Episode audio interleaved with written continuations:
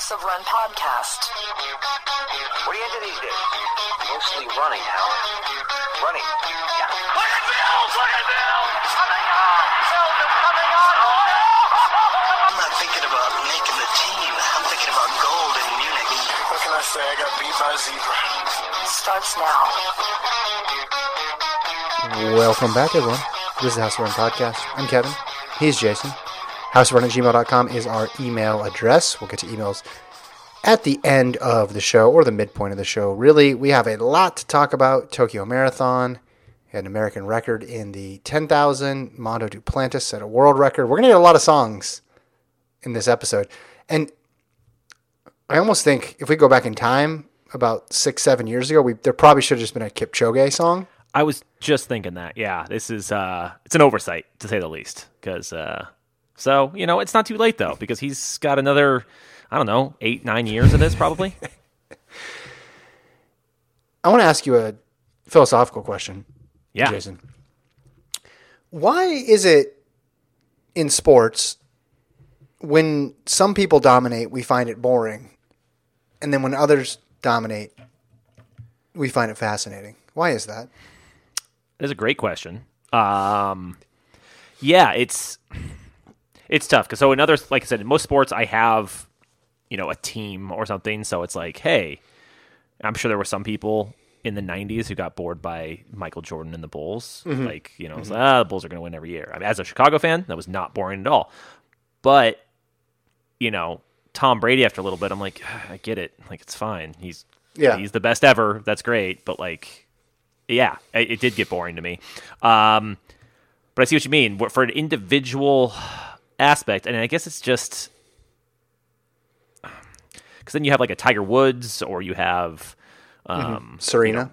Serena, you know, F- Federer, Nadal, like all these different guys uh, and girls, and, and it's just, yeah, it's weird. I don't know what the di- like where the you know the differentiating factor is between the like we're witnessing history. Let's enjoy every absolute second of this versus like, eh, all right, enough already. Like I don't know where that line is drawn. I think I figured it out.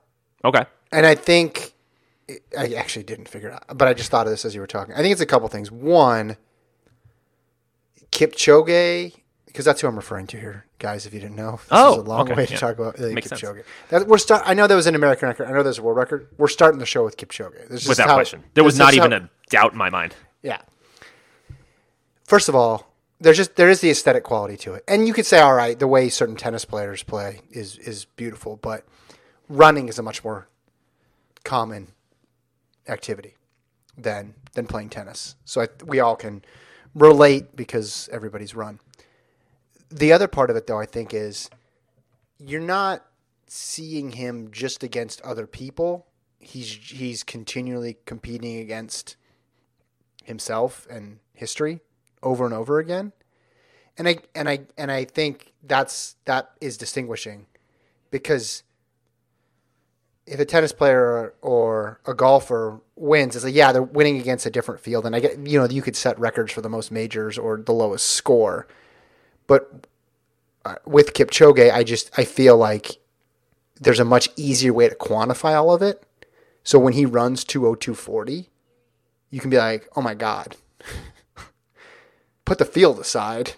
That was one of his best performances ever. And then he, you know, the next time he runs, what is he going to run? 201? Like you can you can continually measure it. Which is why I think it's so interesting, which is probably why people didn't get bored of Bolt either. Now, I know we're a track podcast, so we're going to be trans- track centric and say all the people in our sport that dominated were interesting, and none of the other people who dominated weren't. But there was a point I was watching this, and we were doing a live podcast over on the the FloTrack podcast feed, and this looked a, this looked so much like six or seven Kipchoge marathons Yeah, and yet it was still terrific. We I knew exactly what was going to happen, and Gordon and I were kind of having some fun during it. We were saying, "All right, what's the chances that he wins?" It's like, and at the beginning, like before he started, it was like ninety percent, and then when it went down to just him and Amos Kipruto, go with what was it, thirty. Were they still together at thirty five k? I want to. Yeah, I think it was around 36k. He started to gap him a little bit. classic thirty six k move for. Kipchoge. Eh? All the greats do that. But at thirty five k, Gordon's like, I don't know, man. I don't know. And I said, What do you mean you don't know? I've seen this race a million times, but it's always terrific. And that's the. F- yeah, he does new things every time.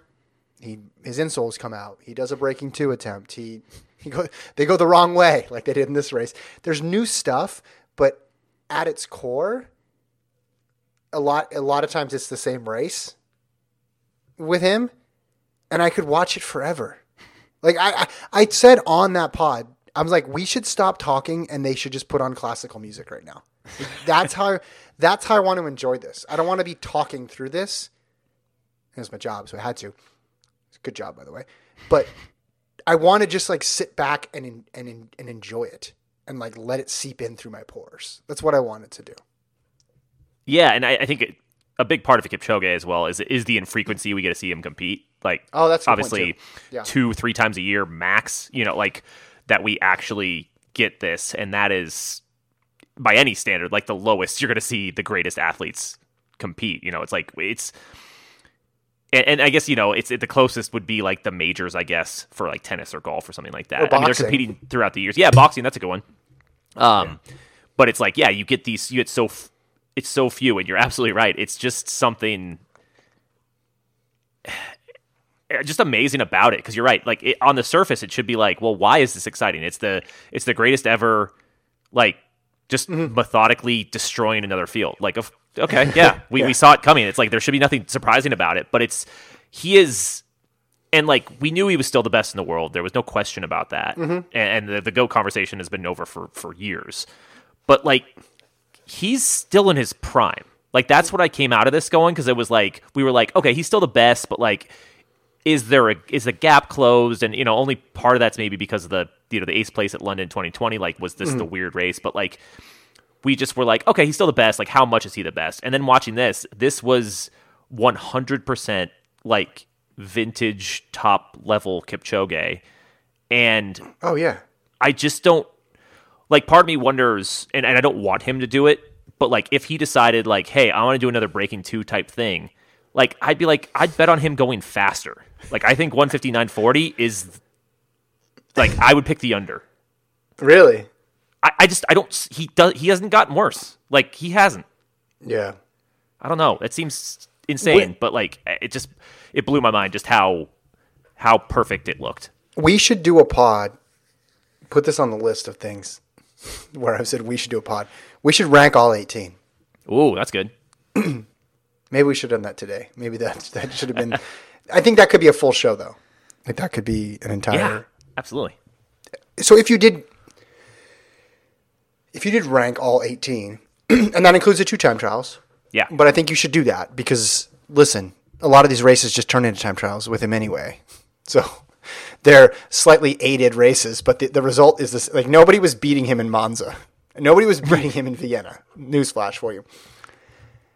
It's his what his third fastest time ever on a legal course, Yeah. right? Only Berlin time in history, right? yeah, fourth fastest in history. So now he has three of the top four. I, I mean, I, it would definitely go in the top half of his marathons, which Oh, I didn't 100%, yeah. I didn't anticipate that.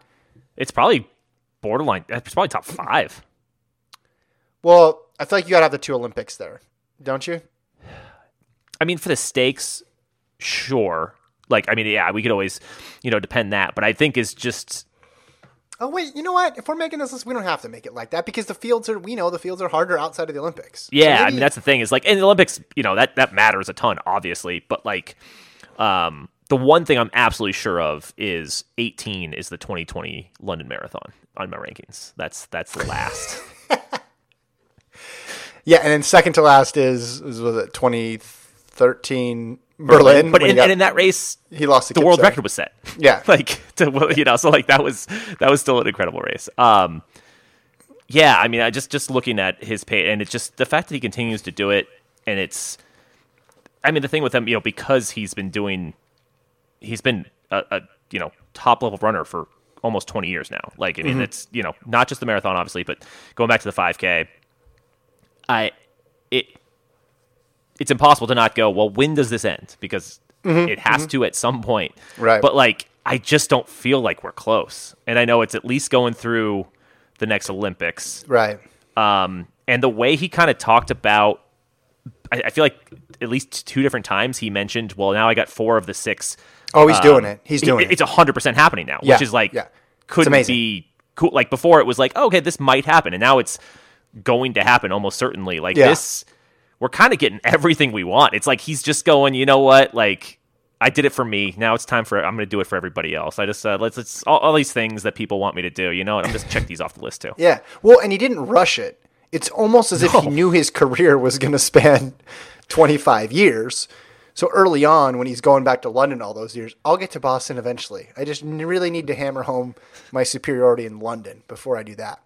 Because now, yeah, his team's putting out graphics where it's got the ones that he hasn't won checked off that are World Marathon majors.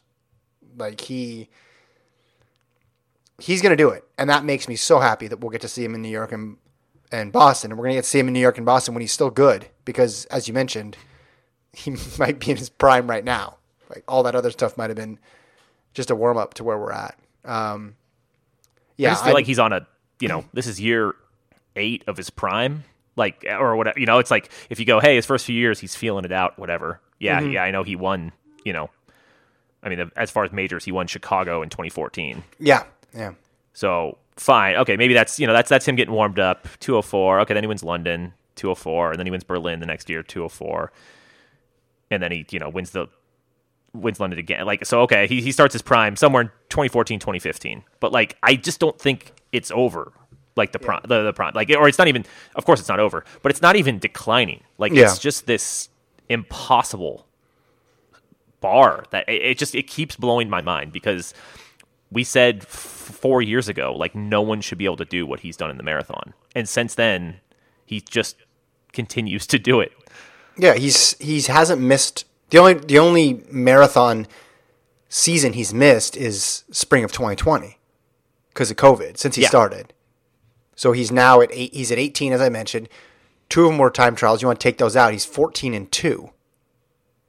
Like that's just unprecedented. Like I don't know. It just beggars belief that he's able to keep doing it. And if he goes through 2024, then he's going to get the three marathon golds, which no one has. He's going to get the New York and Boston, and then the question is just like, what's can anybody in the next generation do anything to match that? Because the the cool thing about Kipchoge is, yeah, okay, a lot of this was you know his career overlaps with shoes, obviously, because breaking two is all about shoes, really, right? I mean, that was the whole. They're selling shoes. Yeah, I mean, yeah, that was that was the goal from that from that end for sure. Right, and but it doesn't. The shoes don't even matter anymore because he just wins every time. It's like they're all wearing the shoes at this Yeah. point. And so all those thoughts from three years ago or four years ago or whatever, this like, oh yeah, these times don't matter anymore. All right, dude, don't even list his times. Just say that he's sixteen and two, and list where he's run faster than anybody else in history. Because right now, that's the Berlin course, the London. I guess that goes into times, but it's like look at him versus contemporaries. It's just preposterous. The record. I on this week in track, I, I said that you know we and you and I talked about this. Was it last year when we started talking about how he should be in the greatest athlete of all time conversation for Yeah. like all sports? Okay, yeah, because I I resurfaced that again after Tokyo, and I'm going to keep doing it until more people in the track community start. Um, I don't know, bugging people when they make lists. I don't really know what my end goal is. I don't really think, uh, but like, and maybe it's just because I watched the Beatles doc and uh, and I'm really influenced for it by. it. I just was thinking like outside of sports, like the level of consistent excellence and also just like staying power. Like I thought of the Beatles. Yeah, I thought of them. Now that's art, so it's in the eye of the beholder. But like I looked at the the and this is a lot of research on my part. I looked at the Rolling Stone top 500 album list. The Beatles had five in the top 50, I think. Five in the top, something like that. They had five, like five. I don't even think anybody else had two, and they had five. And it's like, all right, that makes sense. And then you just think about, oh, just all the songs that people still hum along to today and sing. And I just thought, Kipchoge is gonna like. I think we're gonna talk about his marathons in 20 years, like we talk about everybody's like favorite Beatles record. Like, what's your favorite one? Like, what was your favorite Kipchoge marathon performance? Um, because it's just it's just him and everybody else at this point, and the influence that he's going to have on on the next generation is huge, and just the you know the no wasted output. Right, everything is good. There's like there's no even his okay. You say the London thing was bad, and that one, and some of this is hindsight. Um, but the whole the weather being crap, Oh. the, the loop yeah, it's course, the like the we make fun of the ever. Yeah we we yeah we make fun of the whole like his ear was clogged thing, but like you know to continue the the parallel here, the the Beatles had Michelle as a song. And you know everybody's like that sucked. So you're allowed, I guess, one. You're allowed one bad bad piece of art. But like, yeah, I mean, what was it? Pre he said races are a work of art. Like Kipchoge's really are. Like these things are are amazing. Um, if only there was a way to commodify moments in history and sell them to people in a way that nobody understands, I would buy a lot of them. Uh, you know, if there's one thing that could get me into NFTs, it might be Kipchoge. that's that's the only situation where I could see being remotely interested. Um, Sorry, that was a lot there. I jumped around a no, lot. but I, just- I, like you're not wrong, and like it's again the way I see, see it is, and I know like whatever the Tokyo course has changed over the years, whatever. But Yeah. so he breaks it by like what a minute and a half, I don't even know. I mean, something just- like yeah. I think the, the record was right around 204. They he cost himself maybe what 10 seconds in the Mm-hmm, uh the going the wrong direction. yeah, He of course had his usual like just smiling down the last 5k Yeah. as he's not even breaking a sweat it seems. Um so I mean probably would have been, you know, his second fastest time ever. Like Tokyo Yeah. is a is a fast course, but it's not a Berlin or Dubai fast course from from just I don't know. history. yeah, yeah. You know, like I mean, 204 is great, but that's like run of the mill, Mm-hmm. kind of by by by today's standards. Um, Right. so just just again, like you know, just demolishing another record, and Well, the field too, because don't forget. I mean, they neither of them finished, but Geremew and Legesse are in this race. Legesse, Yeah. well, Legese didn't start. Geremew drops out, but still, like that matters because that just speaks to his excellence. He's never had to drop out. He's never scratched any of these races. As I mentioned, the only time he's missed a marathon was spring of 2020. That's it. And then the guys remaining are pretty dang good. These these guys are close to the best group that you could assemble that are there. oh I, yeah, this was this was a you know mm. London greatest field ever assembled type field. Yeah, it I mean, didn't- it was yeah. I mean, it didn't have like six guys under 205 or anything, but you have that good a field, and what always happens? There's one person who's able to make it through, keep up with that pace. And this time it was Amos Kipruto, and everybody's like, all right, well, By the way, Great. he's way up on the list of happiest second place finishers. oh my history. gosh. He was so pumped, and I would be too. He, I would be ecstatic. It was like he was he was just pure joy and like Kip, and then he goes over to Kipchoge and Kipchoge is congratulating him and like giving him the the head Yeah. like because it's like hey first of all I mean he runs his you know runs his PR runs like a top 10 all-time time um and losing to Kipchoge doesn't count as losing. Like that's just No, like that's you don't go, go in knowing that. You stuck with him for 36k like that's pretty damn good Right. um by by any by any stretch. So Yeah. So, and here's what we're not noticing because Kipchoge won't relinquish the throne is we're still in this golden era of marathoning on the men's and women's side. Like Oh, yeah. that that performance 203.13 is incredible. Even I mean even corrected for if you want to do a correction for shoes, it's just a, that's a crazy good performance. And he's beating all these guys and he beats the guy who's really qualified going in, who has the best day of that group, and he's able to match it every single time.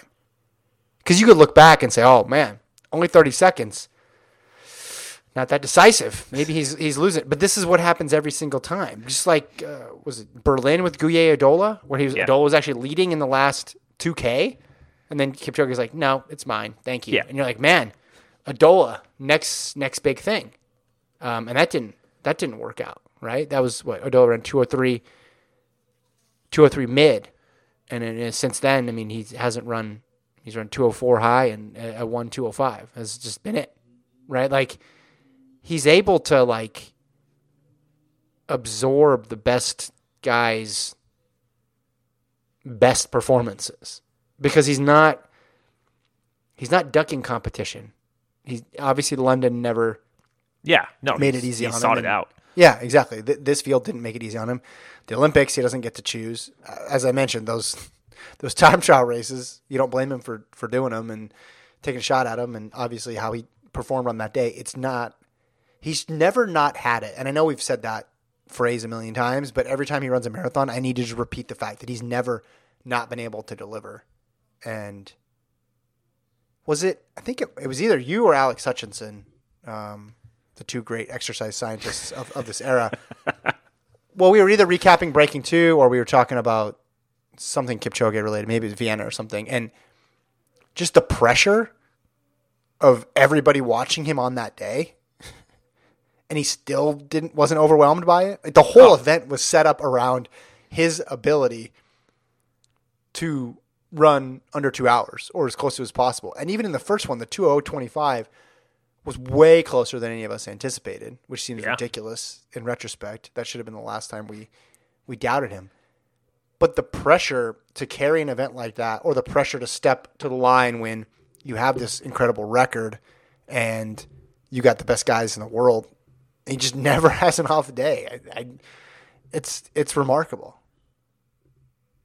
yeah, I just yeah, I can't can't say enough about it. I'm pumped that we're going to get you know Boston, New York, um, you know, presumably the next couple Ooh. couple marathons here.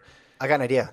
Yeah. Remember, remember the plan a long time ago was you were going to go watch the London Marathon from New York because right. of the time zone change. I think you should. Your first trip to New York should be for Kipchoge. That's pretty good. It's not a bad idea at all. I might have to. Uh, yeah, I will definitely have to consider that. That would be incredible. Um, what? Okay, we talked all big picture and super big picture, and I even got to shoehorn in the Beatles, so that was cool. But the from the the race itself, did anything? Did anything surprise you? Did anything get you particularly like? I don't know, not doubting him because nobody doubted him, but but did you find any of it just uh, any of it off script at all? Because I didn't. No, I mean it was it was kind of the the you know the usual thing of like, hey, I'm just going to like we'll start off in a pack, and then I'm going to get it down to five or six, you know, halfway through the race, and then I'll make some big move, you know, in the next 10k at some point, and then there'll be two or three of us, mm-hmm. and then if you guys are still around with 5k to go, I'll just go, all right, enough. Mm-hmm. And, and, like it's just it's so it's just like he can do it whatever however he wants. Mm-hmm. Like it's just i i I don't know. I I mean, you know, never f- can like fully look inside his head, but I I, I would just love to know like what goes through his head in these moments where it's just like, okay, well, let's see, I'm uh, if he's still around at 35k, okay, I'll start just slowly increasing the pace there. We'll see how he takes Yeah. that, and then oh, I got to get eggs later at the store, so I'll do that. And then like I, I just don't know how he's yeah like what his thought process is, but it was so just methodical and and perfect. I wonder. You can't climb inside his head or any of these other, or anybody's head. Actually, that's science. Uh, I wonder how much doubt there is in the field when it's just you and Kipchoge, because there's got to be a lot. And then on the other side of that, there has to be just unmeasurable levels of confidence for Kipchoge, knowing that he's actually run a 159 before, and the guy next to me's run 204, 205, which is okay, cool, that's great, but I can go to a place you've never been before. And I wonder if that is something that goes into his head in the latter stages, and that's an advantage he has over people who nobody's been at his level of dominance, but other dominant people. his best is just so much better than their best. And so he never is really downing himself. But I would wonder if he thinks that. Because you think even the best marathon, and the thing is so long that someone makes a move with three miles to go, you're like, oh, I don't know if I can do it. Where he knows, oh, I'm on 203 pace. I know I can do this. There's like no doubt in my mind I can do this. Yeah, I ran that 159 with a bunch of pacers and on the most beautiful street in the world, but I still did it. So there's no reason why I can't do it right now because he's he he he was in control, and it's not even like he respond he had to respond. But if he di- ever did need to respond, he always responds as well too. This was just total control. I never saw any weakness from him at all.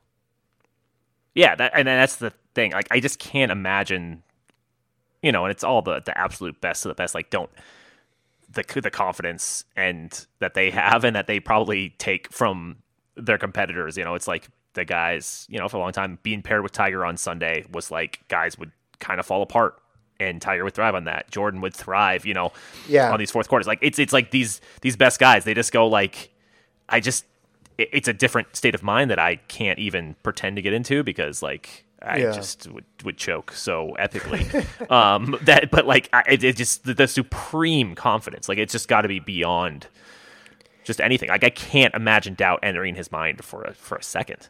But he seems to elevate everybody, and maybe it's because it's just distance running, so there's not a technical element to it. But remember, Bolt, Bolt got in Gatlin's head, obviously, Yeah. in that final in 2015.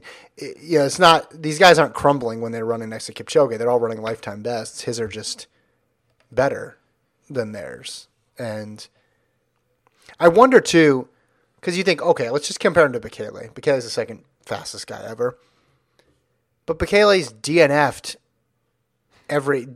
He has the, other race, ma- yeah. World Marathon Major. Like he's got the career Grand Slam of DNFing. I think. Like, um, so there's got to be like doubt in his head, don't you think? Whereas Kipchoge's literally never DNF'd a marathon in his life. No, that's it's a great point. Yeah, where you know, and obviously, yeah, Big Bekele being one of the you know the goats. You know, you put his track career obviously up there with just about anybody. But yeah, there there there was the mystery, and it's just again, it's it's the ability. It's not just that he's dominant because you know people Yeah. are dominant, and but it's the like not obviously.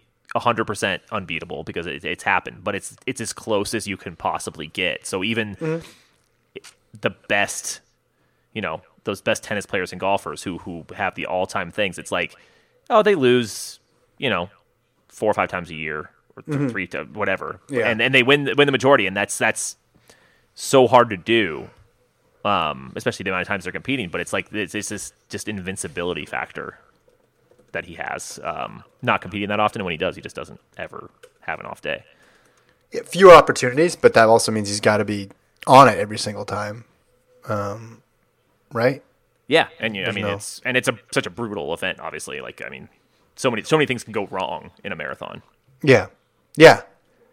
I like how we were gonna like zoom in on okay, technically what happened in this race, and we just get back Yeah, to I just was- talking big picture. I think you have to though. You have to because this is just one piece of his career, and it just it looks so familiar.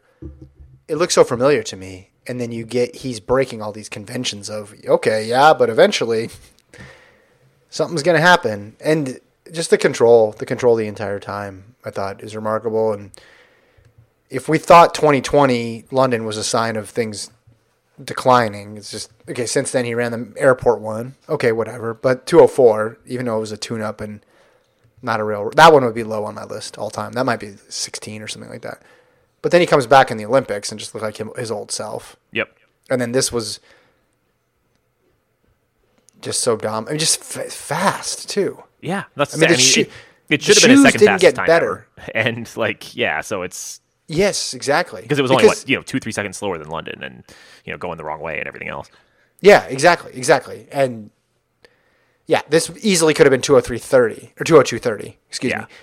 And I mean, the shoes are the same as the, you know, London 20, I mean, aren't they? Or they're close to it I at think least. so. Yeah, I at mean, least they've they've put caps on you know the, somewhat of the technology, so I think so.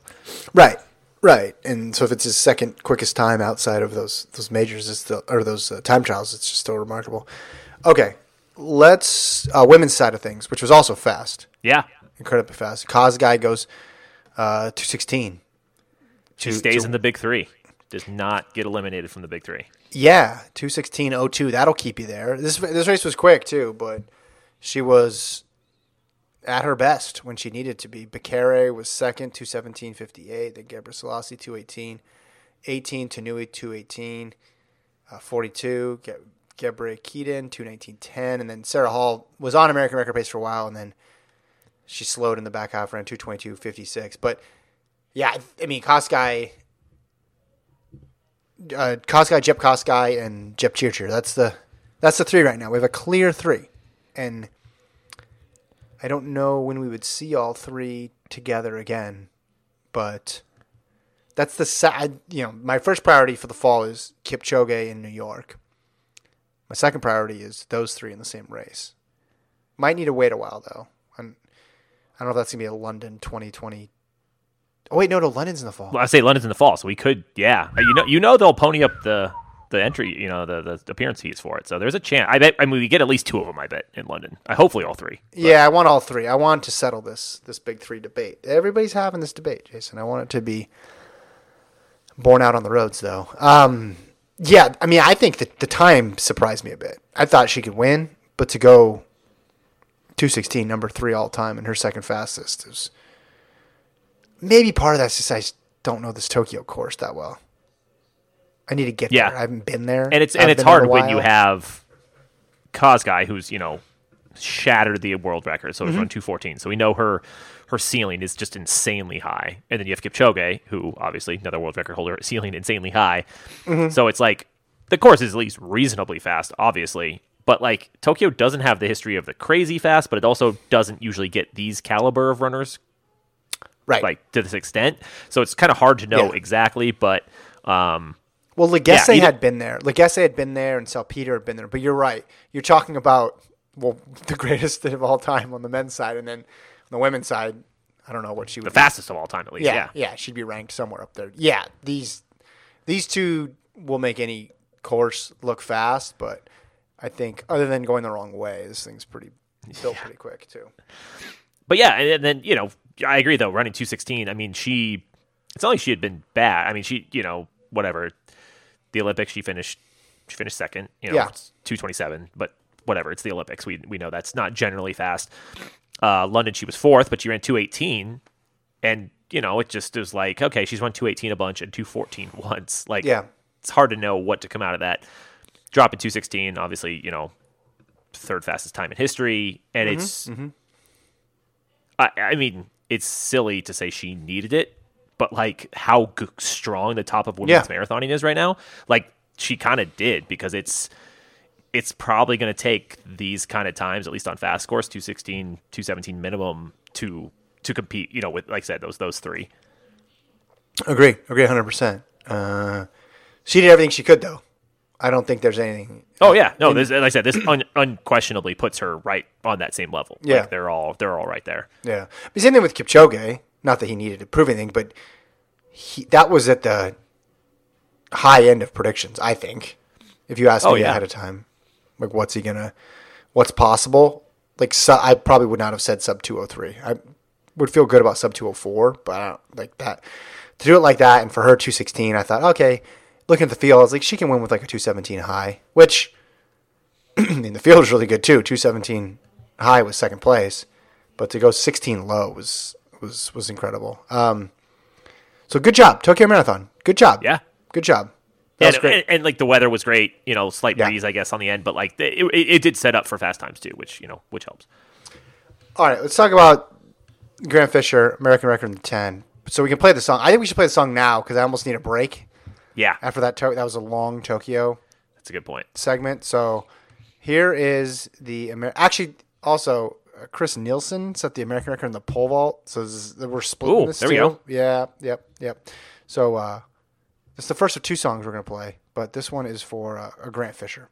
Hey man, did you see that record? No, not a world, but an American record. Maybe it was a world record too.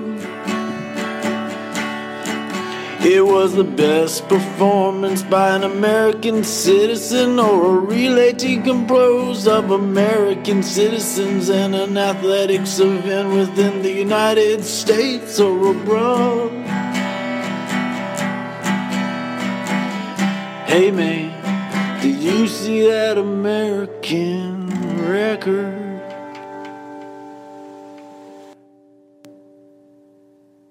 Okay, 26-33, Jace. Yeah. So this, I mean, obviously, just a few weeks ago, we had him running 1253 indoors, and there mm-hmm. was like talk about like, hey, what is this? What does this mean? And I weren't sure. And you know, it was hey, it's, it's shoes. Boston's really fast. Who knows what's going on? And then he kind of just was like, okay, fine. Then I will run 2633. Barefoot. I will, I will beat one of the best 10k runners in the world. Um, in a just phenomenal race too. Like the two of them, like I mean, times were incredible, but also seeing them like kind of push each other, and then look, Ahmed looking like he was going to win it, and then you know Fisher coming back and and out kicking him basically was was phenomenal to watch. Um, yeah, it was just. I mean, it obviously completely cemented like Grant Fisher is on the short list, like as you know one of the one of the uh, medal favorites. Metal favorite. A metal favorite? Yeah, absolutely. Interesting. I think So- he's on the. I think he's on the list with you know just three. It's like there's there's probably three four guys who would be in there, and I think he has to be on there now. Yeah. I mean, yeah, was it fifth I don't know what year? else you want him to do, Kevin. What does he need to do? Well, Runs I- 26-30. That's it beats Mohamed. I don't know what else. What else we want? I want him to beat Joshua Cheptegei. Um, I guess I mean it depends what you define as medal favorite, right? Like, because he was what fifth last year in the Olympics, wasn't he? In the ten, That sounds right. was he top eight in the five? Do I have that? Have that In my head, a medal favorite would be like, hey, he has a better than fifty percent chance to win a medal. yeah. So you have you obviously have Cheptegei. Yep. You- obviously have Barega, who won it last year. You have someone like Kiplimo, who's run, I think, exactly that same time, 26-33. And then you figure there's going to be somebody who. Ahmed and Well, yeah. I mean, like that's. I mean, like those are those are the guys at least in the group. You're right. There's other guys, you know, and there's fast times and stuff all you know the time. But just and obviously, hey, he's he's run two ridiculously great races Yeah. in February and March, and you know the season's long, but um, I don't know. I'm I, I'm all in. I think he's. I, I think Okay. this is a, just. A, I mean, it's not surprising or, or hard to say that this is a huge breakout. Like he's he's this is like him yeah. So you we know, have. obviously fifth is fifth is really really good, but I think he's clearly stepped up a, a notch since then. It's actually interesting though. I'm looking at the results from the Olympics. Barega won, which was uh, to me a little bit of an upset, but Yeah, he's still really good. He's running indoors, running fast keys. Cheptegei was second, world record holder. Look up his time if you want to see something not crazy. bad. Uh, Kiplimo was third, as I mentioned. Then Yep. fourth was uh, Berihu Aregawi, who just who indoors ran an insane 3K. Um, and then Fisher was a couple tenths behind him, and then Ahmed was right behind Fisher. Does Ahmed have a, a Grant Fisher problem? No. Um, Maybe and then then there's that next year. But someone like Rhonex Kipruto, I could see getting in the mix. I mean, he had that ridiculous road 5K too. So, yeah, I don't think he's at the stage where it's like him and Ahmed are in that group. Well, Ahmed's already been in that group because he's a medalist. But you got the two gentlemen from Uganda. Then you got Ethiopia, whoever Ethiopia sends, whoever Kenya sends, and that's it. Like that's the maximum amount of people who are going to beat him. I think, unless there's somebody just completely new that pops up. So you start off with these good odds, and then you just you just build from there. I guess I'm curious about what the, know, as I always am, like what's that race going to look like at the World Championships? But it's been trending. I mean, that last year wasn't fat. What was it? 26. Or sorry, it was 20. It was. I'm getting my years mixed up. World Champs was fast, right? Olympics wasn't. Do I have that right? that sounds right. I mean, they're all yeah. Twenty seven forty three was world champs. I mean, he, he I mean, he was three seconds back in the medals, I guess. So, um, no, he's he's to answer your question, your sarcastic question. There's nothing more he could do. It's just it's tough to figure out what a 10k in the beginning of March in a super duper controlled time trial means. Um, and because he was already starting from a high point, I think we kind of forgot he got fifth just because American distance running's gotten so good Yeah, that 10 years ago, 15 years ago, we would have said, wait, what? Like that's crazy. No, I, I think that's fair, but I mean, like he literally, and I agree, it's early, but he's also, you know, he's relatively young. He's 24. You know, he went from being a 13-0 guy, and I don't remember what his 10 KPR was before this. Probably, Uh, his 10 KPR before this, it's probably I don't know, 27 ish. Um, 27-11. yeah. So like, I mean, and all of a sudden be able to drop 26-33. It's pretty good. I mean, like that puts first of all, it's like a what, top 10 all time time. So Sure. that's that, that already that's like hey if this if the race does if it's a 26-40 final which you know can happen it doesn't happen often but it can happen th- th- there's going to be no race that's out of his league like they can't just run away from him um he's he ran 1253 indoor 5k like he could probably run faster that so like he's going to have the speed and that so he's going to be able to play Yeah. However this race goes out and Yeah, yeah. immediately that just makes him have a have a good chance. And you're right, like fifth, you're right. Probably I was probably underrating Grant Fisher coming into this year, mm-hmm. Yeah. but also like there's a big difference between like 13-0, 27-10 and Yeah, yeah. 26-30 and, you know, 12-50. Like, Yeah. it's it's a massive leap. No, no, I agree. I agree with you. I I think he's definitely better.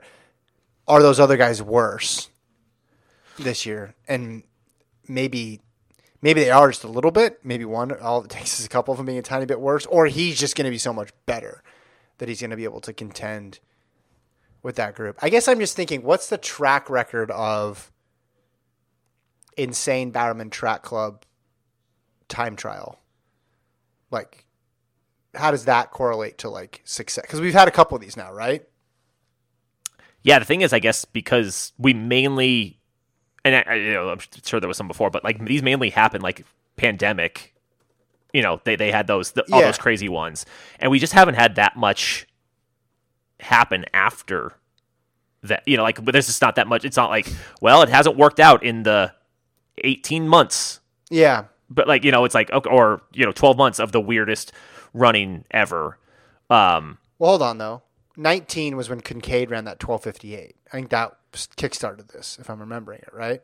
yeah and that's fair and like but that was know, after World Champs, or like right before. Remember, he didn't go, he didn't have the standard, so he didn't go. That was the yes Chelimo Pace the Bowerman Track Club thing.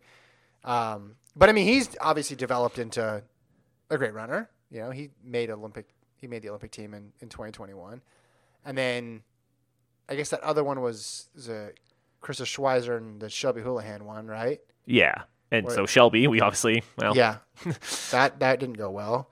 Um, was that 20? That must have been 20. i think that was 20 yeah Yeah, fourteen twenty six for Schweizer on July tenth. I mean, yeah, and then twenty twenty one, she you know makes it the five and the ten. She's not a factor, but it's like tough because that women's.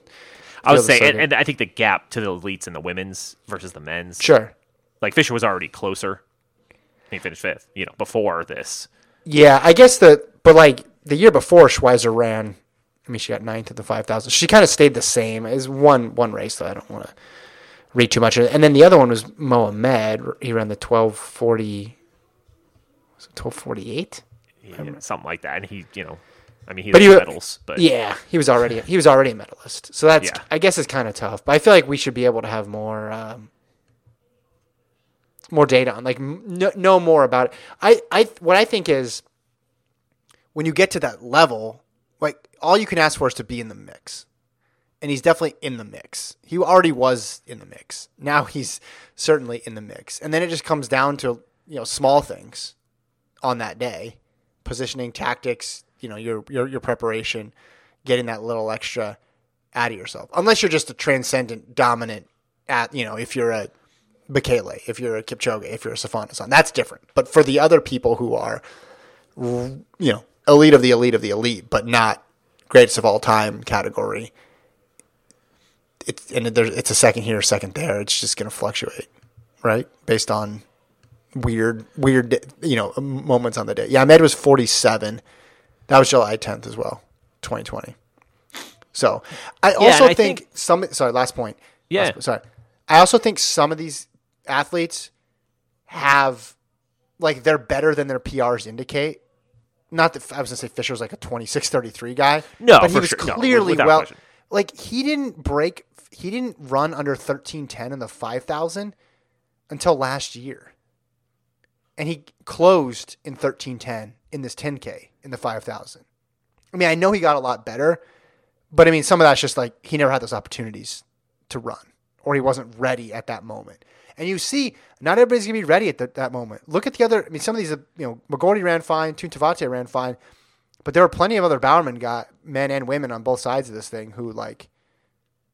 I mean, they weren't bad, but they weren't like transcendent, right? Like, I mean, Kincaid paced. He didn't run the whole thing Yeah.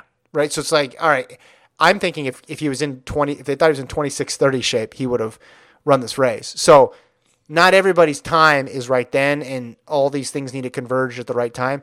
But I think sometimes it's weird to say this, but pro runners spend more time racing in races slower than their true ability than any other level of runner.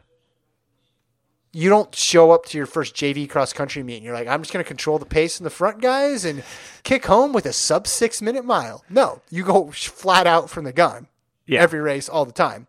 And then you, pro, so your PRs eventually match up to your ability. Pro runners don't do that. I think a lot of times they have slower, like their time is slower, which is weird to think about. No, I think that's I think that's true. But also, like you said, it's mainly about getting in the mix. Yeah. Like the the thing was, I, I agree. You know, okay, Fisher was better than his PRs last year. Whatever. Fisher wasn't in the mix for medals last year. Like you cannot convince me anyone thought he was any like I think fifth was like The best. holy crap, Grant Yeah. Fisher finished fifth. Like that was great, right? Yeah. That was a great result. Like now he is unquestionably in the mix. You you have you know, you could make the argument, oh, he has a the outside puncher's chance at gold. Like that's Yeah. at least on the table. I don't think he's going to win the gold medal, but like he is unquestionably in the mix for medals. Mm-hmm. Where that just wasn't the case last year. Like no one thought he was. Yeah, that was an overperformance. And then now, if he, that's the expectation, right? You're setting that as the baseline because you're saying Oh, yeah, absolutely. metal, metal favorite. Yeah, yeah. I just want to see. I really want to see him in a like a, a deep competitive race internationally. Yeah, Pre- and I think we will. like I, no. I totally agree. I think we need you know whatever it's pre or you know some other like great diamond league like that. He there's we should obviously see him in a good five or ten k. Like, and I can't wait. Yeah, and I, you know, yeah, if he gets in there with three of those five guys you mentioned, Yeah. that's going to be phenomenal to watch. And I like I'm really intrigued. But you know, he's he's been like this is like what his like second or his third year being a pro basically. Like so he's he's still like kind of in the early stages and Mm-hmm. Yeah, you know, the Yeah. crazy thing is that there's a ton of guy, not uh, a good amount of guys who could run 2630, which is just eh, kind of insane to say. yeah. Well, things get even messier in the five, which is why I think his best shots in the in the ten. I think it's yeah, I think it's the 10 for sure, but I, I think in the 5, you know, it's you're right. It's it's even it is messier for sure. Um Well, you just I'm sure he'll in try to run both, but maybe 10 yeah, I think 10's the the move. 10 was better for him at the Olympics. 10 has the better, you know, he's got the better PR. And then you go to the five, even United States wise, you're thinking, you know, Chelimo's still in there. He's pretty good. Yeah. He's pretty good at that championship style racing. And then you have the potential Jakob double. You still you have Cheptegei still there. Kiplimo could all those same guys in the 10 could still be there mixed in with the 1500 meter guys. And obviously, someone like Ahmed is going to be a presence. He's better in the 5 usually, yeah. Yeah, the Spanish guys are running well, McCall and Katir and you know McSwain. I don't know. It's yeah, it's. I thought he might get it because I thought that's the reason why they were going to go to that meet. I because he already had the standard, so I said, "Well, what's the what's the deal here? Why is he doing this?" And then very clear when you saw the pace, it's like, all right, when they're talking about the pacing lights going out at that t- reps twenty six forty four. Okay, well this is gone, but I didn't think. And the way he finished on 2633 too was was impressive. Yeah, it was a 58 on the close off of off of a lot of 64s. I think I think to the um, the way they always just go a little bit up from what you think, like in these time trials. Like I would have thought a met, all right, low 1250s or whatever in that thing, and then he goes 47. I just I, I don't or like Woody Kincaid. Like, oh, Woody Kincaid's gonna have a breakthrough. It's like, is he gonna run? But he runs twelve fifty seven, and that was the one where was it Lomong and Centro under thirteen? in that race. Like it's oh just yeah, yeah. yeah, they have the ability to to, to surprise you. In part because you never you don't see them that much, so when they do show up, it's it's something to watch. And then on the women's side of things, same thing. Bowerman with Elise Cranny. I mean, she Yeah. almost almost breaks the women's American record. We don't have a song for that, but runs 30-14 and didn't have as much help as Fisher. I mean, Fisher had Kincaid going very late into this race, plus the presence of Ahmed. Cranny did not have that at all, and and just missed it. She was the star of the show. I mean, she wins by what forty six seconds, forty five seconds yeah, that was on this field. She's on another level too. Now, but the thing with her, when you talk about medals, it's just yeah, it's brutal. women's ten and women's five are just so tough. Yeah, she, you definitely need something kind of a little weird to happen for that to open up. Um, and there was that weird thing with the with the pacing light that there was Yeah. some, some confusion there. She, I mean, she might have thought she had it, and then because you know she finished ahead of the pacing light, but apparently the pacing light was thirty sixteen pace, and Yeah. I don't know. But either way, a, a great you know run. I, I think she. Not you, know, you don't get a ton of chances at 10ks, but like if she wants it, she'll eventually take that record. Yeah, Um, but yeah, yeah. I mean, like I said, doing it basically by herself, you know, for for a good portion is, you know, she, she's she's really good. But it's just that yeah, that women's ten, the the the the high end is brutal.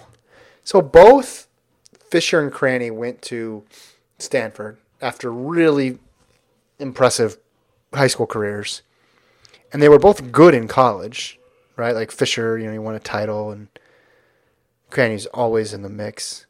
Um, and now they're just. I don't think anybody thought though they'd be this good.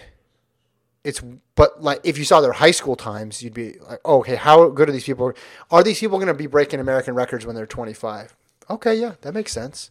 But then if you asked the same question when they were 22, you probably would have said, no, maybe not.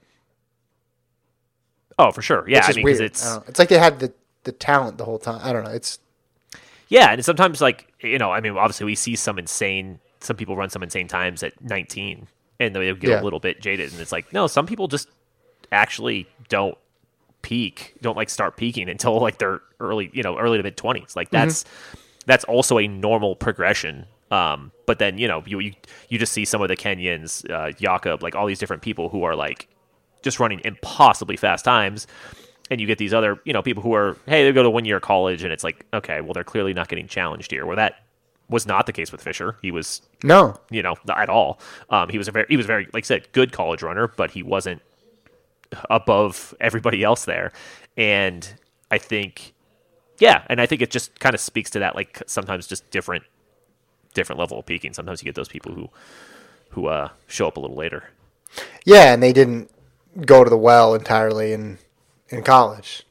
Uh, they left they left something, you know, later on um, that they were able to tap into. But yeah, the like Fisher breaking four in high school. You're okay. You combine that level of talent with this level of development. All right, twenty six thirty three. Okay, makes sense. Yeah. like it, it kind of makes makes sense. Yeah, and it, but it's like the amount of sub four high school runners now. It's like I'm not putting 2630 on on most of their futures because we know how often it doesn't work out. You know? No, I'm saying I guess it's like you you think of it this way. You don't need breaking four minutes in the mile isn't going to guarantee you 26:33. But if you want to run 26:33, Yeah, probably were pretty Yeah. fast when you were young. It's just probably not all the time, but probably like you have. He had that in him, is what I'm. That level of no, no, absolutely. and if remembering right, he mostly played. I mean, he ran in high school, obviously, but he was a, he was a soccer guy. So I don't think he trained. Like he wasn't one of those like hundred mile week in high school type. And that's kids. that's you know of some of those guys. Yeah, with, that's a big reason you don't peak until you know yeah, few years later. Like you're you're just starting to like get that huge base of running, and then it takes those few extra years. yeah. All right. Anything else from the ten? No, but man, well done the ten. Tokyo, good job. The ten, good job. Uh, how about Mondo Duplantis? Um, oh, can we play the world record song? Let's play the world record song after that long discussion. We need a break. Yes. Mus- music time.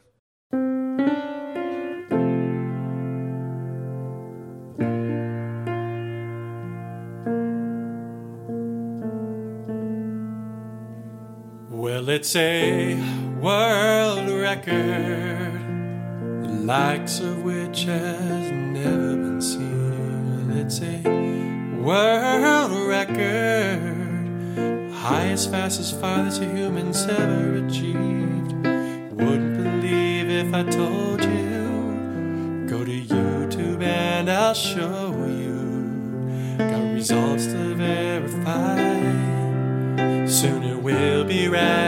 ratified. Well, it's a world record, the likes of which has never been seen. Well, it's a world record, highest, fastest, farthest humans ever achieved. Well, it's a world record. Well, it's a world record.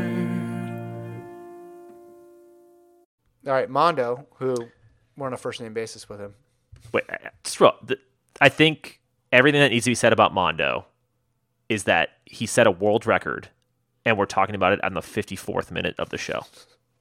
Is that is that indicative of Mondo or Kipchoge? I, I think it's, I mean, it's both for sure, because obviously Mondo would lead most shows, but it's also like, oh, Mondo finally like got that world record. He's been he almost got 38 times this year. Mm-hmm. Of course he did. Like he's, you know, he's already the goat, and it's just it's, it's insane. What? So you were not uh, you were not surprised that after what did he say? He said he had 50 attempts at it or something like that. Yeah, yeah. Which, I've tried 619 nuts. 50 times. That's what. Uh, that's but what. at, at the same time, I remember when- when he said that, I was thinking, I was like, well, yeah, like in the pole vault, don't you usually just try your PR like 50 times? Like that's a very common thing. Unless you're just constantly PRing like every other meet, you're going to hit that plateau of like you're whether talking about in practice. practice or even meets. Like, Oh, yeah, yeah, yeah. You get to that point where you're like your last, your last vaults. Yeah. Okay, say whether it's you know whether it's a world record or whether you're going for 580 for the first time.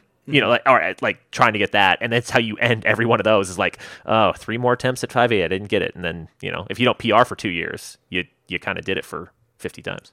Yeah, I think this has to. This is including practice because we've seen. I mean, he's done a lot of 619s, but not. I don't think it's 50 this year. Probably not, no. Yeah. but No, it was a long time coming. He was close for a long time, and he gets the breakthrough. So, what does he have? Six. His- outdoors is just six fifteen though, so he needs to up that. I think. yeah, it's. I mean, he just keeps going. Like, I, I, it's for him. It's all just like, hey, what's the what's the cap? I honestly, I don't know what it's going to be.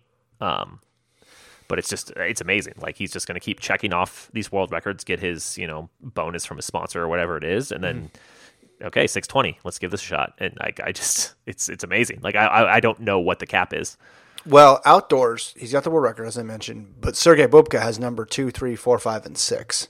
Ooh, okay. So Mondo, he- well, he Mondo's to- tied with him for six, but then Bubka goes eight, nine, and ten. So I think he looks at that list, and there's plenty to motivate him there. And if he can go nineteen, I mean, we're gonna see six twenty soon. This isn't gonna stop for a while. That's yeah, that's what I mean. Like where I just where does it end? Um, What do you but think? you're right. He, if you had he's to gonna guess, he's gonna clean up that list like you know a Miss Pac-Man leaderboard. Like he's just gonna like try to put his initials all over the place. what do you think that his career uh, best performance will end up being? Oh man, that's a great question. Um, he's 22 right now. Uh, 625. It's a good line. That's a good over under. Yeah, somewhere around. I mean, it's like I don't know. You could you could probably convince me of higher if you if someone really wanted to sell it to me. Some some good This really good pole vaulter fan who knew what was going on. It's this only this much, Jason. Yeah, I'm showing you like- it's five centimeters. Yeah, it's like exactly like so. It's like yeah, could he go higher than that? Like I couldn't be shocked if five years from now we're like yeah, he's going for six twenty eight. We're like okay, I guess. Yeah, those I numbers. don't know. It seems it seems insane because he's already yeah, gapping, you know, everybody else. yeah, Like everybody else in history, not just his competition. So it's, but it's, it's amazing. yeah. All right, let's go to emails. Yeah. Run at gmail.com is the email address. Uh, let's go to Brian. emailer formerly from Raleigh in Pennsylvania, but now from Boulder, Drink. who can tell you anything you need to know about Raleigh, by the way. If anybody goes to Raleigh, you need to hit up Brian, so he'll tell you where to go. Is Sean McGorty a 10K guy, too? He didn't make the steeple team. See, this is what I like about uh, Brian's email. He knows that we we would have talked about Fisher to death. Yeah. and he's just like skips right to Sean McGorty. he didn't make the steeple team last year. He has good speed.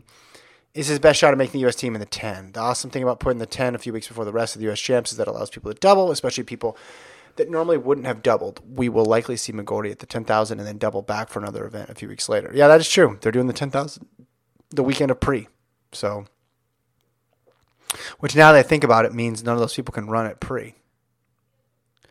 So like Grant Fisher's not going to run at pre, which would be one of the places where I'd want to see him run a fast 5K. Anyway, all right. Um, yeah, Jack that's- Rayner, Jack Rayner, third in the 27:15, new Aussie record by seven seconds. His last three laps were 60, 60, and 61. Based on his last several laps, it seems like he might have a little more left in the tank. We don't have an Aussie record song, but congrats to Jack Rayner. With how meticulous Bowerman is about everything they do, I was pretty surprised that the Wavelight technology was set for 30-16 for the women's race and not 30-13. The actual American record maybe at least would have gotten the record if the lights were correct. That is Brian. I saw afterwards meet director Jesse Williams posted about how like that was the time they came up with after like consulting with coaches and pacers and all this other stuff, but It makes no sense at all. it doesn't really especially because you can set you can have multiple lights out there too and the lights can negative split um so i don't know because you have to figure that if that if they got to that point it was only going to be like one person and that person would be That's what I mean. Yeah, it's not like, well, we have a big contingent at 3017, but there's only going to be one person at 3012. Like, it's like, no. Like, Yeah. What do you, like, you could have just had it speed up like so the lights just to get more positive pr could have just like you could have had the lights close really quick so then the lights cross the line at the american record spot without it or you could have just had it go a tick faster the entire time and it'd be 30 13 instead of 30 16 i didn't know did they negative did the lights negative split i don't know what they were set for i know you can do that I did not, like, I didn't even realize you could do that. Can you adjust the lights mid race? i don't think you can do that Okay, good. Because that would be. Yeah, the lights can also get angry too. The lights Oh, are also yeah, they can become Going to take over. Yes, exactly. Um, all right, let's keep going here. We got one from. Oh wait, no, Brian did email about Grant Fisher. Never mind. That's why I don't like about Brian's email. Just kidding. I like all. Says is he a 10k guy now? Yeah, he's a 10k guy. He said I think he has a better medal chance in the 10 than the five. What's crazy is that 2633 doesn't even make him a lock for the medal with guys like Barega, Cheptegei, and Kiplimo. That being said, given that it's a world championship on U.S. soil, I bet Grant finds a way to get a silver. There's the pick. I like that pick. Okay, so we used to say that the 10,000 or the 1500 was the time when your PR mattered the least in terms of predictions. Hmm. I think that might have changed based on how the 1500 is run. I'll definitely take Yeah.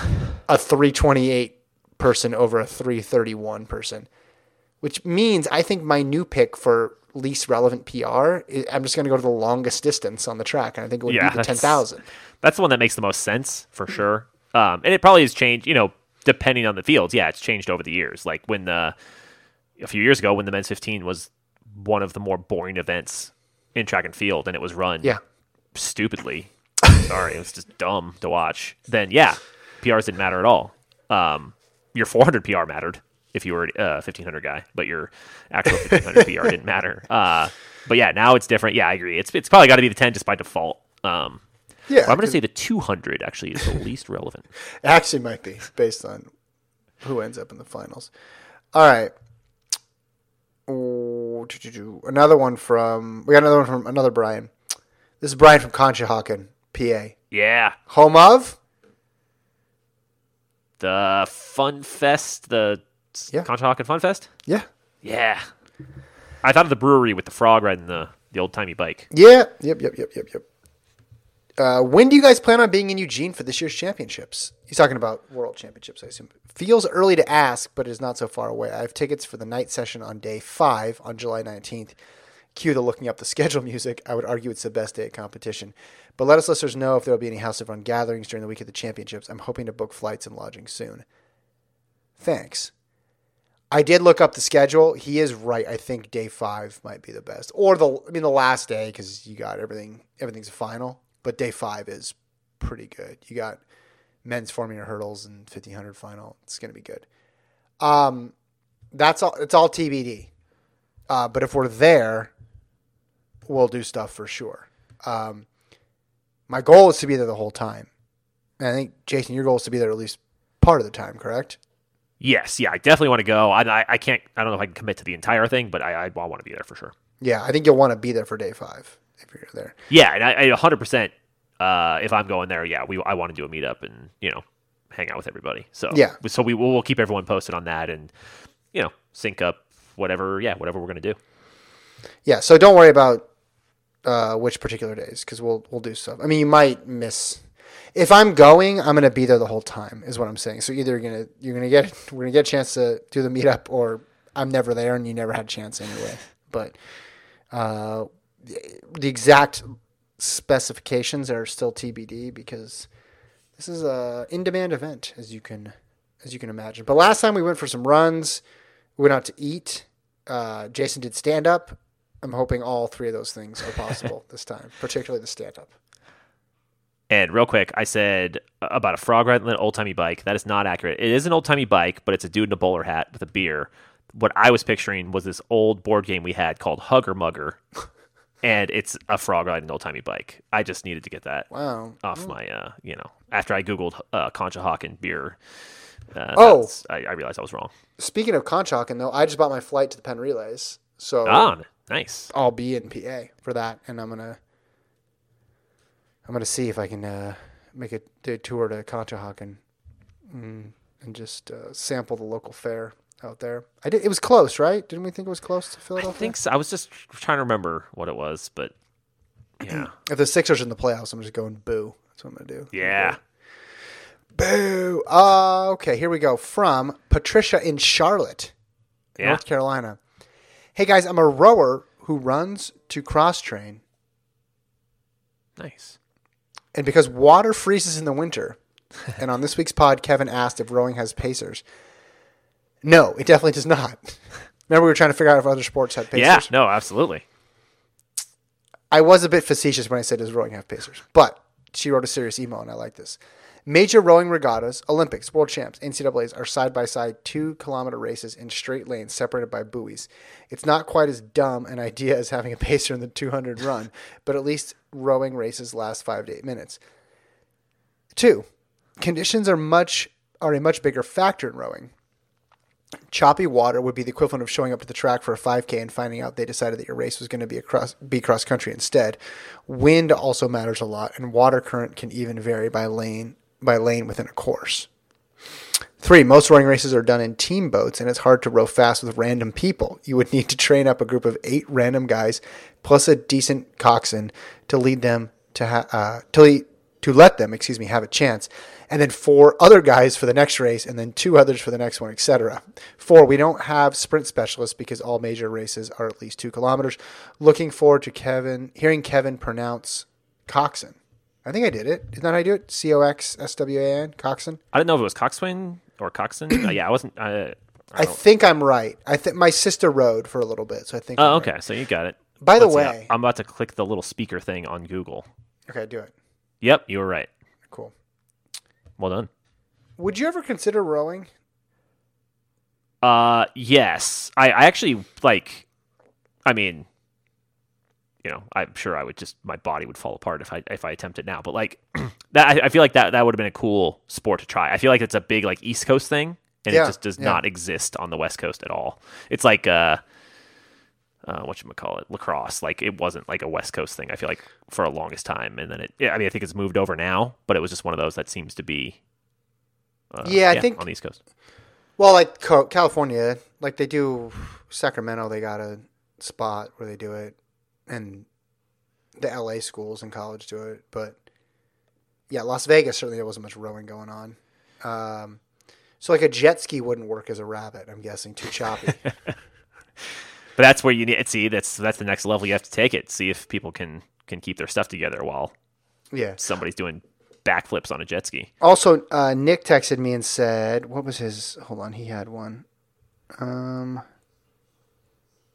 sometimes people text me about the show and I don't know the context for it and I get really confused before I realize it's like a show. What the heck? Why won't this come up? Ugh. I think he said it was like track cycling or something. There's like an electric bike or something that passes. Hmm. Yeah, track cycling has a motorized pacer. I think I'm I think I'm understanding this text correctly. I should have should have followed up. Um, all right, so yeah, rowing. I just the thing about rowing is just like they do it like four in the morning. It's crazy, and then they go forever. Like they go out Yeah, for oh, these four hour things. It's I guess it's kind of analogous to to cycling in that way. It's an incredible. I mean, like workout. Like I can't imagine the. You said it would hurt your body. Isn't it good for your body? Is no impact? Well, I mean, like just the. Dude, I, I hurt my body doing anything. Like I wake up sore from sleeping. Um, Bend your knees and stuff. I guess. yeah, and I feel like just maybe my back. I don't know. Like, but I know it's a great workout, and I'm sure it would be good for me to actually do. But I'm yeah, I'm a I'm a I'm so far past my prime, Kevin. I can't do this stuff anymore. The machine doesn't look that fun. What looks fun is going out there with other people. Oh, I would do it. Like, yeah, if if randomly I was in Conshohocken and they were like, "Hey, we're going, they don't. We're doing this," I'd be like, "Yeah, let's let's go." Wait, where does she? She's a wait. No, she's from Charlotte, but she I, used to wait. Did she still row in Charlotte? Oh, I don't know. Yeah. Okay. She says I'm a rower who runs to cross train. What do you row in I Charlotte? guess, I guess all I need is a some body of water, right? It's what they say. Usually, yeah. I don't. I guess I don't know. The um, in Sacramento they use a dam, and it's good. I heard it's really good because it's to do competitions there in the spot in Sacramento because it's so wide. You got to be able to fit all the boats in it, and it's obviously it needs to be still as she's mentioning. But okay, uh, Marshall Yeah. from St. Louis for me bio. Obviously, there are many Drink. more important items to worry about as it relates to the war in Ukraine. But as we prepare for outdoor championships, what are the events, i.e., women's high jump, which will be missing medal favorites and uh, Russian athletes are unable to compete? Assuming, of course, that the powers that be at Earth Sports prevent Russian athletes from competing. Also, are there any potential Ukrainian medalists who would be unable to participate? That's much. I don't know about the latter. I, I know that they did. They, you know, every sport is banning Russia. Now, track had already banned Russia for other reasons, but they're banning the ANA athletes. So, yeah, you're you're thinking women's high jump, you're thinking women's pole vault, mostly um, of that group that was already approved. Uh, you know, like Sh- Shubenkov, I guess. Um, I was thinking about like, and then just you feel. I mean, it's just terrible for the athletes, you know, in Ukraine who are going through all the two. I remember a couple years ago. I don't know if the if they're like there was a Syrian high jumper, and I know sometimes those athletes, you know, they're obviously relocated, but just to like to compete with all that going on in your life, in your family's life, and your friends and relatives and stuff is just it's it's difficult to fathom how that how that all can work. Um, so I don't I don't know specifically about the Ukrainian athletes, but yeah, they're not letting any of the ANA athletes compete in uh, in Serbia at the World Indoors. And I mean, I would assume this is going to ex- well, hopefully it doesn't extend to outdoors, but I would assume that you know if the situation doesn't change that it that it does. Right. I also was thinking about this is a kind of completely random philosophical thing, but I was thinking about you know the whole idea of like sports is supposed to be a you know respite from conflict, right? In the Olympics, it's when people laid down their arms and competed against each other. And I was thinking, you know, of course, about '72 Olympics, right? Yeah. Um, and I was wondering if in if you thought in a current Olympics, if something like that happened, if there was uh, you know this big event where you know literal athletes were killed, like would they continue? Because you think back on it, it's kind of like It's nuts. remarkable that they just like went on with it. But then you could also see today them coming to the same conclusion because it's like, all right, you don't want that that group, that person, whatever, to stop the competition because you know they win, right? That's the whole idea of it, right? Yeah. In, in, in a lot of people's thought process, but also just like the mentality of those athletes, and I don't know if the response to it would be different in the 2020s or beyond. You know, God forbid this ever happens again. than it was in the 70s. It's a great point. I yeah, I yeah. I, I mean, would not be the one to want to make that decision. That's the main like that's so like no matter what like I, I like whatever you want to argue, I'm like, yeah, I get it. Like I, I have no ugh, it's just a terrible, terrible situation, obviously. And yeah, I mean hopefully it, it get, gets better soon. I I don't know. Yeah, I just don't. I mean, what? How many? How many? I mean, just that thing stretched on too, right? I mean, it was a whole day. That, I mean, it wasn't just like a one-time thing, right? There was the the siege and all that stuff. I was just, it was like it's almost surreal to like think back on that, and I, I don't know, it, like because everybody says like we're more divided now than than back then. And if that's the case, you could see the whole thing just getting torn apart based on something like this. Right. Um, Marshall always making us think. Yeah. Always making us think. Um, what do we got next here? Let's go. Oh wait, do you have to go? By the way, we have three more, but yeah, I think you have to go. Right? Should we save these? Uh, let's see. let's uh, yeah, I, I could do I could do one more. You know, finish it off. All right, we got we have a voicemail from Chief. Um, we can save that one. We got Vanessa. Let's just do who's came in first. Vanessa, we got one about hyphenated names, but it didn't come in. Cameron's came in first by three days, so we're gonna go Cameron. Next week for for everybody else. Uh, Cam- it's only a couple, so we're only missing a couple. Uh, blame Jason and his like dinner plans or whatever he's got going on over there. Cameron, formerly from Northern California, currently from further Northern California, Drink. to piggyback to piggyback off of the write-in on painful races and your guys' great point of just dropping out of a bad race. I give you my own experience where that was literally the last thing that I had thought of. To set the scene, it was my freshman year of college, and I had just come off a big PR to run a decent time of 15:30 in the 5K, two weeks before our conference championship meet. Uh, my coach gave me probably the most convincing pep talk in human history the night before the race, telling me that I can podium and set a big PR, even though the top seeds ran over a minute faster than my PR and were nationally ranked. Anyways, I take this possibly a little too literally and stay with the lead pack for the first mile to set a new mile PR in the first mile of a 5K. Oh no. Really obviously, reality obviously hits, and I feel the worst pain that I've ever felt in my life, both emotionally and physically. I almost got overlapped twice by the leaders who were oh. literally laughing mid race because of how bad I died. I go for a cup of water from an official. I choke and shoot water from my nose. Finishing off the race, I didn't even break seven minutes in the mile and had the most embarrassing and painful race of my life. Now that I have your advice, if I ever, if a run even goes half as bad as this, I will just drop out. That's Cameron. That's brutal. I, I, I mean, I, I agree that like I, if I was in his position at the same time, there's almost no chance I would have dropped out. And I mean, you like I said, you should have like instead of subjecting yourself to that much pain and stuff. But Yeah. I respect you for finishing. Um, but yeah, man, that's that's brutal. I'm telling you, we talked before about the pros PRs being misleading because they run races where they aren't going full bore the whole way. They also drop out of more races than high school or college runners do, right? Yeah. Don't you Yeah. think? Yeah, oh, 100 percent. Yeah, it's it's weird. The sport is inverted because the pros know when they don't have it. Pros are racing for money. They're not going to waste a bunch of time and energy if it's not going to go their way, and they have an incredibly high bar for success. When you're running in high school or in college, especially early on in your college career, DNF is the last thing you want to do It's Yes. sign of complete failure. But in this case, he should have taken that mile PR and been like, sweet, I did it. Or maybe wait till he's clearly out of it, which sounds like it wouldn't have taken much longer to figure out, and then say, awesome. Now I know what that pace feels like. Yeah. You know um, what? Maybe I'm not quite there yet. I want to hear stories about pep talks that actually worked. Yeah. I wa- Or and and more bad, more brutal race stories too. I'm sorry, I enjoy them. I I think you know afterwards you can laugh at them because it's like, oh man, that was a bad idea. It was uh Yeah. you know tough in the moment, but you know it's it's good to reflect on that. Yeah, I mean Noah from Oregon was right when he said, you know, you remember the bad ones sometimes more than the, the good ones, and I obviously remember the.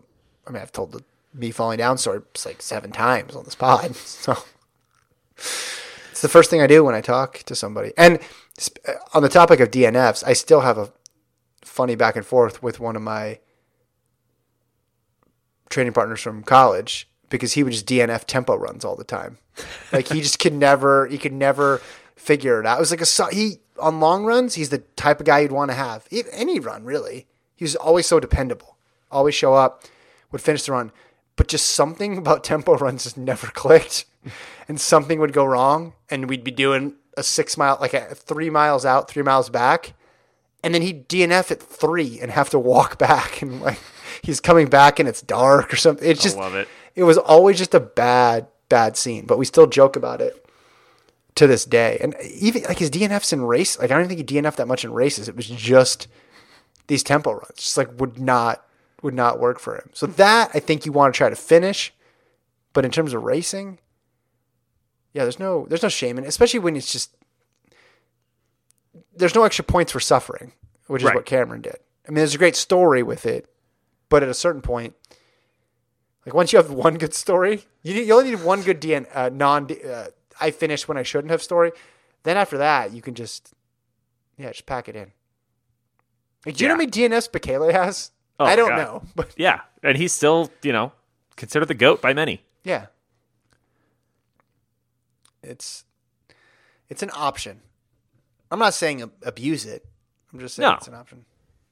If things, if everything goes wrong, it's okay. Yeah. And it's okay to jump into a race with a goal of like I should have def there was races at Oregon when I was on the club team, but I, we were running against superior compet or I was I would just say we were because some people were actually really good. I wasn't. Where I was running with competition that was so far above me that the best the most I could have gotten out of myself or the best use of that time in that race probably would have been doing something where I could use the competition to my advantage and then bail. Like Right. the, the like I was talking about the now this was an extreme example because Galen Rupp was in the race and they were cruising, but they were still running whatever two minutes faster than me, so I couldn't have even kept up for an 800. So that's like I'm not talking about that. That just do your own thing. But if the gap is smaller, I don't like what's going to help you develop more. Is it that or is it running by yourself for 12 and a half laps on a track, which you could do at home? Right. Yeah, roll the dice, give it a shot. It's not going to work, but just kidding. Uh, okay. Houseofrun at gmail.com is the email address. Um, thanks everybody for writing in. We'll get to the folks who uh, we didn't get to this week. Just a couple. We'll get to Chiefs voicemail as well. Um, oh, actually, next week. Well, we got to talk about next week. Might be a weird schedule next week. We got NCAA indoors coming up this week, and then we got World indoors next week. But I got some scheduling stuff. We'll figure it out. There'll be a pod, hopefully. If not, stay tuned. All right. I'll talk to you guys later.